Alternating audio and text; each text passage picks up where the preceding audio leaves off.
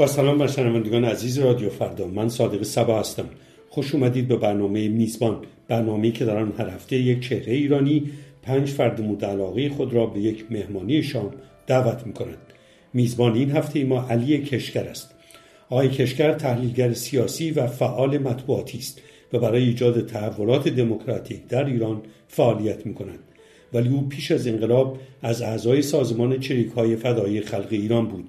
و به مبارزه مسلحانه علیه حکومت شاه اعتقاد داشت و بعد از انقلاب به یکی از رهبران اصلی این سازمان تبدیل شد ولی با پیوستن فداییان به حزب توده مخالفت کرد چون این حزب را وابسته به اتحاد شوروی سابق می‌دانست و معتقد بود که چپ ایران باید مستقل باشد.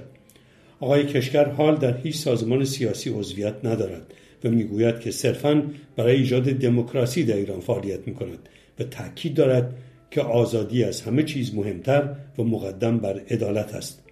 او در پاریس زندگی می کند و من تلفنی با او گفتگو کردم.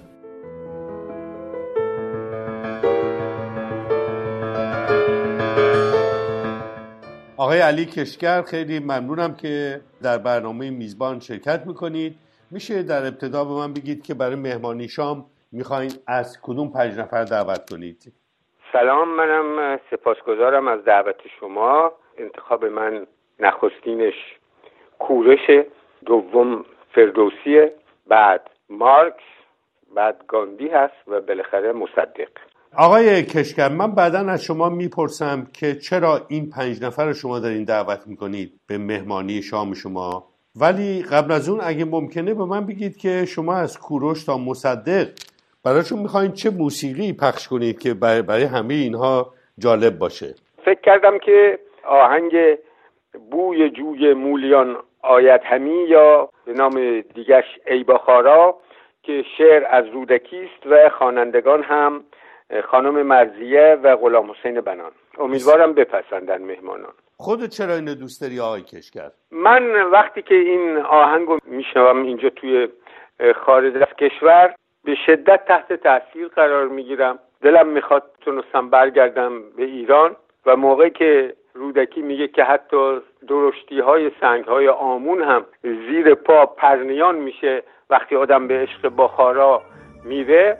من همین وضعیت رو حس می‌کنم برای بازگشتم به ایران و خودم یک شوق خاصی دارم به این در واقع آهنگ. به گاهی که دلم می‌گیره این آهنگ رو گوش می‌کنم.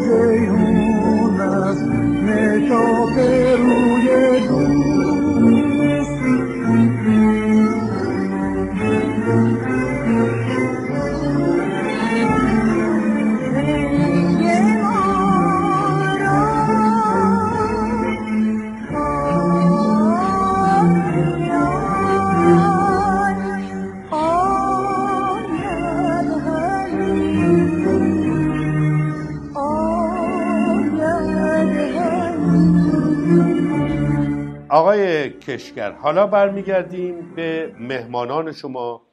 مهمان اول گفتید کوروش و کبیر. کوروش برای شما چه اهمیتی داره؟ ببینین در شرایطی که دنیا رو جنگ مذهبی به نوعی فرا گرفته و به خصوص میهن خود من درش یک فرقه مذهبی حکومت می‌کنه کوروش کسی است که شما در امپراتوریش مذهب رسمی نمی‌بینی و او میپذیره که سربازانش در هر جایی که هستن به دین و مذهب همونجا احترام می‌ذارن و او برای همه ادیان به یکسان احترام می‌ذاره. و این در واقع سنگ بنای برابری و حقوق بشر و رفع تبعیضه. به خصوص امروزی که جهان رو جنگ های مذهبی فرا گرفته به نظرم کورش به نوعی به ما ایرانی ها کمک می‌کنه که نگاه بکنیم ببینیم چه گذشته ای داشتیم و این خودش بخشی از هویت ماست. به نظر من همین الان خیلی مهمه که تو دنیا که به نوعی ما را با جمهوری اسلامی می‌شناسن کورش به ما کمک بکنه که هویت واقعی ما تاریخ محافظه تاریخی ما بیشتر در جهان شناخته بشه. آقای کشکر شما فکر می‌کنید کوروش واقعا به اصلی به نام آزادی مذهبی اعتقاد داشته یا یک رهبر باهوشی بوده و فکر می‌کرده اگر کشورهایی رو که می‌گیره اجازه بده اونها به دین خودشون همچنان پایبند باشند حکومت کردن بر آنها آسونتر میشه. هر دو مسئله می‌تونه باشه و طبیعتا کسی نمی‌تونه به این سوال یک پاسخ سریحی بده. ولی همین که یک رهبر سیاسی دین خودش رو دخالت نده در اداره کشور و بپذیره که ادیان دیگر هم همونقدر حق و حقوق دارن. همین مسئله کافی است کما اینکه امروز هم ممکنه دموکرات ترین افراد اعتقادات مذهبی و یا اعتقادات ایدولوژیک خاص داشته باشند ولی اون رو در حکومتداری دخالت ندن و بیطرفی دولت و نهادهای دولتی رو بپذیرن. بنابراین او با هوش خودش به این نتیجه رسیده که قلمروی دولت و قلمروی مذهب باید از هم جدا باشه. چیزی که بعدها ما در دوران مدرن و با پیدایش مدرنیته و دولت ملت ها بهش می‌رسیم. به این اعتبار کار کورش فوق العاده مهمه ولی می‌تونه هر دوی این موردی که شما گفتین باشه و هیچ کس نمی‌تونه بگه از کدام زاویه کورش به این مسئله نگاه می‌کنه. مسافر روی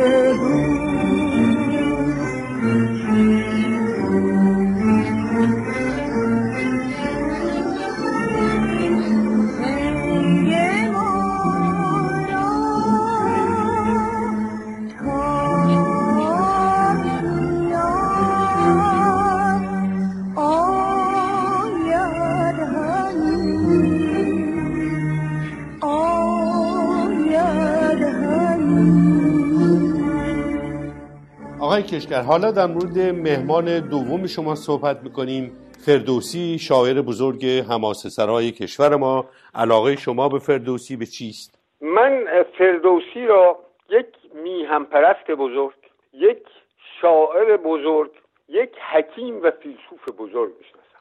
من دلم می‌خواه همینجا بگم که فردوسی درسته که یک شاهراه بزرگ ایجاد می‌کنه بین ایران پیش از حمله اعراب و ایران بعد از حمله اعراب و از هویت فرهنگی ایران دفاع می‌کنه و در واقع پاسدار زبان پارسی و فرهنگ ایرانی و تاریخ ایران و سنن خوب ایرانی هست که اینا خیلی مهمه. به غیر از این شاهنامه یک کتاب اخلاقی است که فضایل انسانی رو در برابر رضایل انسانی قرار میده. اما در عین حال در شاهنامه وقتی که خوب نگاه کنیم به داستانها می‌بینیم که عمق روابط انسانی و در واقع تعارض همیشگی بین رضائل و فضائل رو هر لحظه بیان می‌کنه. در فردوسی تمامی این مسائل به خوبی دیده شده.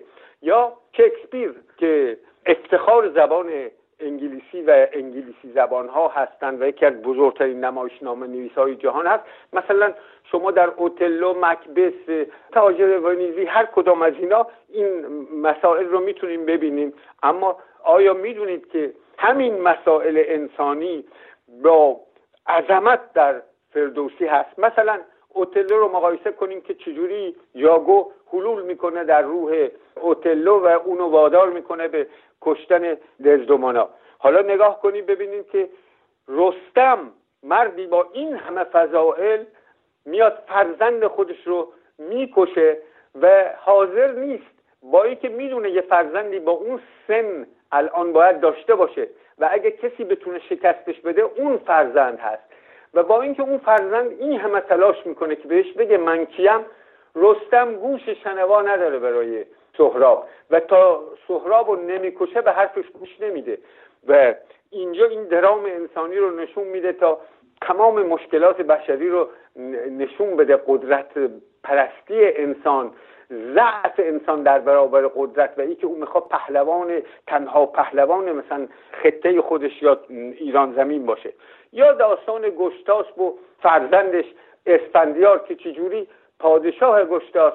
و فرزندش یک فرزند بسیار لایق و از همه نظر به حساب شایسته کشورداری است. اما همین حسودیش میشه و کوشش می‌کنه که اسفندیار رو به جنگ رستم بفرسته و می‌دونه که اگر به جنگ رستم بفرسته و جنگ بکنن فرزند کشته میشه. به همین اعتبار هم وقتی میفرسه با اینکه می‌دونه اگر اسفندیار از رستم بخواد که شما بیو نزد پدرم پدرم نظرش اینه که الان مشکلاتی هست می‌خواد با شما صحبت بکنه رستم میاد. بهش میگه نه تو رستم رو باید دست بسته بیاری. و گشتاس می‌دونه که اگر اصرار به دست بسته شدن رستم بشه وقتی دیگه رستم نمیپذیره و جنگ در می‌گیره که خب می‌دونین رستم چجوری استقبال می‌کنه از اسفندیار بعد اسفندیار سرش رو پایین و میگه من باید تو رو دست بسته ببرم و او میگه که گفتد برو دست رستم ببند مبندد مرا دست چرخ بلند و اینجا درگیری شروع میشه و بالاخره اسفندیار کشته میشه. این داستان شما مقایسه کنید با همین آثار بزرگ شکسپیر می‌بینید که در دل شاهنامه پر از حکایت انسان و درام انسانی و مشکلات انسانی است. بنابراین فردوسی به نظر من یک حکیم یک آموزگار یک میهم پرست و یک ناجی زبان فارسی و هویت و فرهنگ باستانی ایرانیه و کمک می‌کنه به ما که به حافظه جمعیمون برگردیم و خودمون رو بهتر بشناسیم.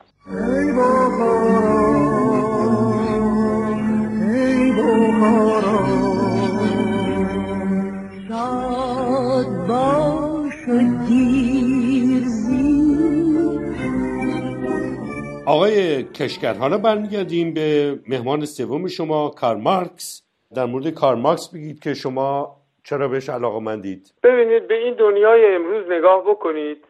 کار مارکس برای ما یک قطب نماست. یک در واقع راهنمای عمومی است که به ما هر لحظه می‌تونه هشدار بده که جهان به این شکلی که اداره میشه بنبسته و آینده نداره. من دو سال از زندگیمو برای درک کاپیتال گذاشتم. کاپیتال رو یک کتاب مقدس نمی‌دونم و فکر نمی کنم که درش اشتباه نیست. اما آنجا که مارکس در همین کتاب شاهکار عظیمش توضیح میده راجع به چگونگی ارزش افزوده مسئله استثمار و اینکه بشر با استثمار از خود بیگانه است و اینکه نهایتا جامعه بشری به این دلیل بنا نشد که یه بخش کوچکی از انسانها بخش بزرگ انسانها رو استثمار بکنن. حالا یا به صورت برده یا به صورت بنده یا به صورت مزدور کار مزدوری.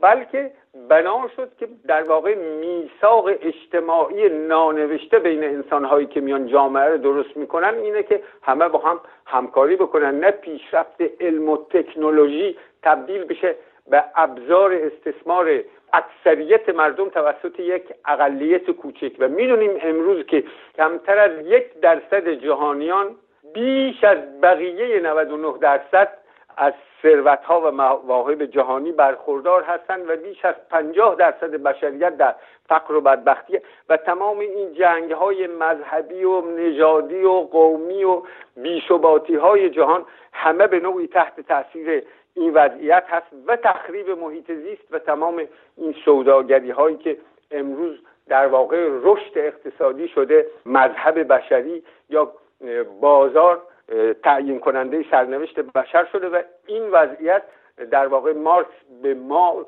هشدار میده که جهان از این راهی که فکر می‌کنیم داره پیش میرین در واقع به یه بنبست می‌رسه. بنابراین کار مارکس برای من یک راهنمای همیشگی است و فکر می‌کنم که امروز از نو بشر و در خیلی از کشورهای جهان از جمله در اروپا ما شاهدیم که مردم دوباره برمیگردن به کاپیتال و برمیگردن به افکار مارکس رو باز نگاه می‌کنن. بدترین نوع دفاع از مارکس در واقع دفاعی بوده که از طریق سوسیالیسم واقعا موجود در گذشته شده و خود این به نوعی سبب شده که مارکس برای یه دوره فراموش بشه. ولی از نوع مارکس داره اهمیت واقعی خودش رو پیدا می‌کنه در جهان. آقای کشکر شما یک وقتی از رهبران سازمان چریکای فدایی بودید که سازمان مارکسیستی بود ولی در سالهای اخیر بیشتر می‌گویید دموکراسی مهمه.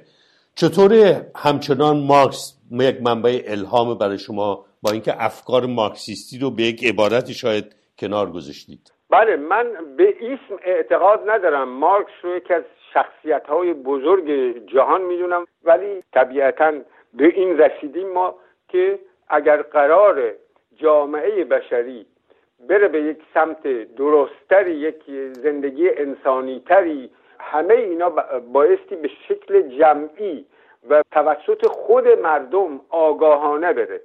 اون چی که ما در گذشته دیدیم و به نام سوسیالیزم در دنیا آمد به میدان می‌خواست از طریق ظاهرا یک طبقه اما یک حزب و عملا رهبران یک حزب آمرانه آن چیزی که فکر می‌کرد به نفع انسان ها هست پیش ببره.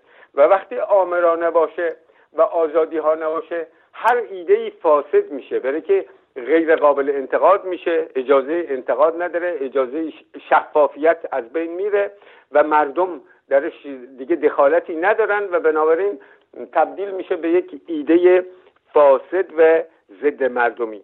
بنابراین بدون دموکراسی به نظر من عدالتی در کار نیست و آزادی مقدمه بر عدالت و هر جایی که آزادی قربانی بشه به خاطر عدالت نه عدالت هست نه رفاه هست و نه طبعا آزادی.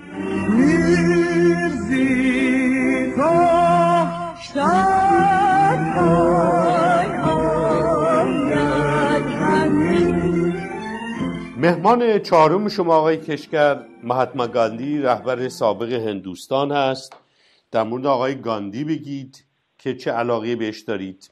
ببینید گاندی دو جنبش برای من مهمه. یکیش اینه که برای مبارزه انسان در راه آزادی عدالت رهایی بایستی بدون خشونت پیش بره. و خشونت راهی است که ما را نمیرسونه به اون آرمان های آزادی خواهانه و عدالت جویانه و بلکه در بسیاری از موارد به ضدش تبدیل میشه. به عنوان یک قاعده که می‌تونه استثناء هم داشته باشه.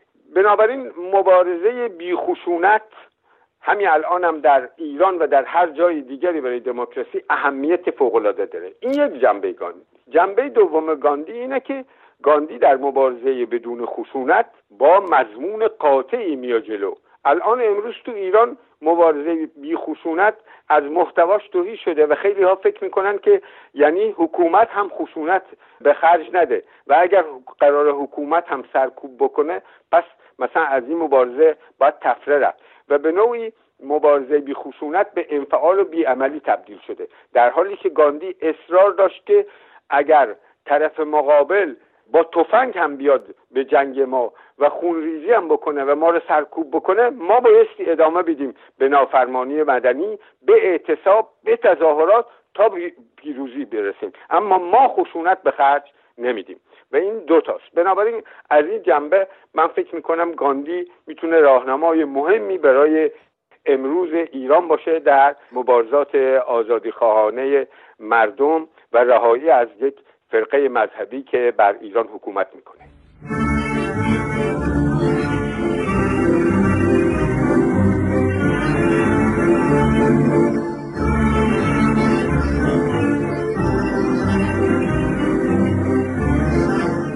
مهمان آخر شما آقای کشگر دکتر محمد مصدق نخست وزیر سابق ایرانه. در مورد آقای مصدق بگید چه علاقی بهش دارید؟ ببینید من از مصدقم یه قدیس نمی‌سازم. و معتقدم که ایشونم اشتباهات مختلفی کرده. اتفاقا دلم می‌خواد تو همین مهمانی ازش بپرسم که شما فکر نمی کنی که اگر پیشنهاد آمریکایی ها در مورد اون قرارداد پنجاه و پنجاه امضا می کردی و اون وقت آمریکایی ها با انگلیسی ها همکاری نمی‌کردن در کودتا ما سرنوشت بهتری داشتیم. اما مصدق برای من یک پروژه ناتمام مشروطه است. در واقع انقلاب مشروطه انقلابی بود که می‌خواست مدرنیته رو در ایران بیاره که بعد از آمدن رضا شاه طبیعتا مدرنیزاسیون در ایران که خودش بخشی از مدرنیته هست پذیرفته شد. اما خود مدرنیته به مفهوم اینکه ما آزادی های سیاسی رو بپذیریم و نهادی نکنیم در کشورمون و برابری شهروندان در برابر قانون و حقوق بشر. تمام این مجموعه که مدرنیته اداره می‌کنه و دولت ملت مدرن بر اساس او به وجود میان در کشور اینا جزء پروژه انقلاب مشروطه بود که ناتمام ماند و بعد مصدق در نهضت ملیش میاد و کوشش می‌کنه که دوباره آزادی احزاب رو در ایران نهادی نکنه قانون اساسی مشروطه اجرا بشه و شاه فقط سلطنت کنه و حکومت به مردم بسپاره و مذهب در دولت دخالت نکنه و سکولاریزم به عنوان سنگ بنا و شرط ضروری دموکراسی در ایران نهادینه بشه اما می‌دونیم که هم ارتجاع مذهبی با مصدق مخالفت کرد و هم قدرت های بزرگی که منافع خودشون رو در خطر دیدن با دربار شاه همکاری کردن و اون کودتای 28 مرداد به وجود اومد و پروژه ناتمام ماند. این پروژه ناتمام امروز هنوز در دستور کار جنبش دموکراسی خواهی و جنبش ملی ایرانی ها هست و به این اعتبار مصدق اهمیت فوق‌العاده‌ای داره برای ما و اون پروژه و ضمنا مصدق فقط ایده میهم پرستی و آزادی خواهی و سکولاریزم نیست بلکه مصدق برای ما کتاب فضلی داره که در این کتاب فضل فضائل بزرگ انسانی مثل پاک دستی فساد ناپذیری مردم دوستی و پذیرش رنج و هزینه به خاطر مردم و ملت اینا همه در کتاب فضل مصدق هست و ما بایستی هم از ابعاد سیاسی کار مصدق هنوز که هنوز درس بگیریم و هم از فضائل مصدق. بسیار خوب. آقای کشکر حالا شما برای مصدق و مهمانان دیگری که دارید می‌خواهید چه غذایی درست کنید در مهمانی شام که باب طبع همشون باشه؟ والا حقیقتش اینه که من اولش خیلی فکر کردم و می‌خواستم غذایی که توش ماهی باشه بیارم و اینا ولی به خاطر گاندی فکر کردم که غذای گیاهی و به همین اعتبار فکر کردم که در سفره ما یک سالات شیرازی باشه و بعد باقلی پلو با سبزی و نهایتا هم یک سالاد میوه هم به عنوان دسر باشه و فکر می‌کنم بقیه مهمان ها هم میپذیرن. بنابراین با اجازه چهار مهمون دیگه این یک وعده غذا که افتخار دادن و در کلبه محقر ما جمع شدن غذای گیاهی ویژیتریان در واقع پیشنهاد کردم. خب آقای کشگر حالا این مهمانان شما در بقول خودتون در کلبتون جمع شدند. حالا سر میز شام این پنج تا آدم بزرگ در تاریخ به دنیای امروز نگاه می‌کنن بحثشون می‌تونه بر سر چی باشه؟ همشون نگران جنگ های مذهبی هستند که در دنیا در حال اتفاق افتادن هست و ضمنا محیط زیست که از طریق حرس و آز سرمایه لگام گسیخته کنونی داره قربانی میشه و خطراتی که بشریت رو از جانب تخریب محیط زیست بیعدالتی و نیز جنگ های مذهبی تهدید می‌کنه. بنابراین بحث بسیار داغ بسیار خوب. آقای کشگر خیلی متشکرم از شما که در برنامه میزبان شرکت کردید قربان تو صادق جون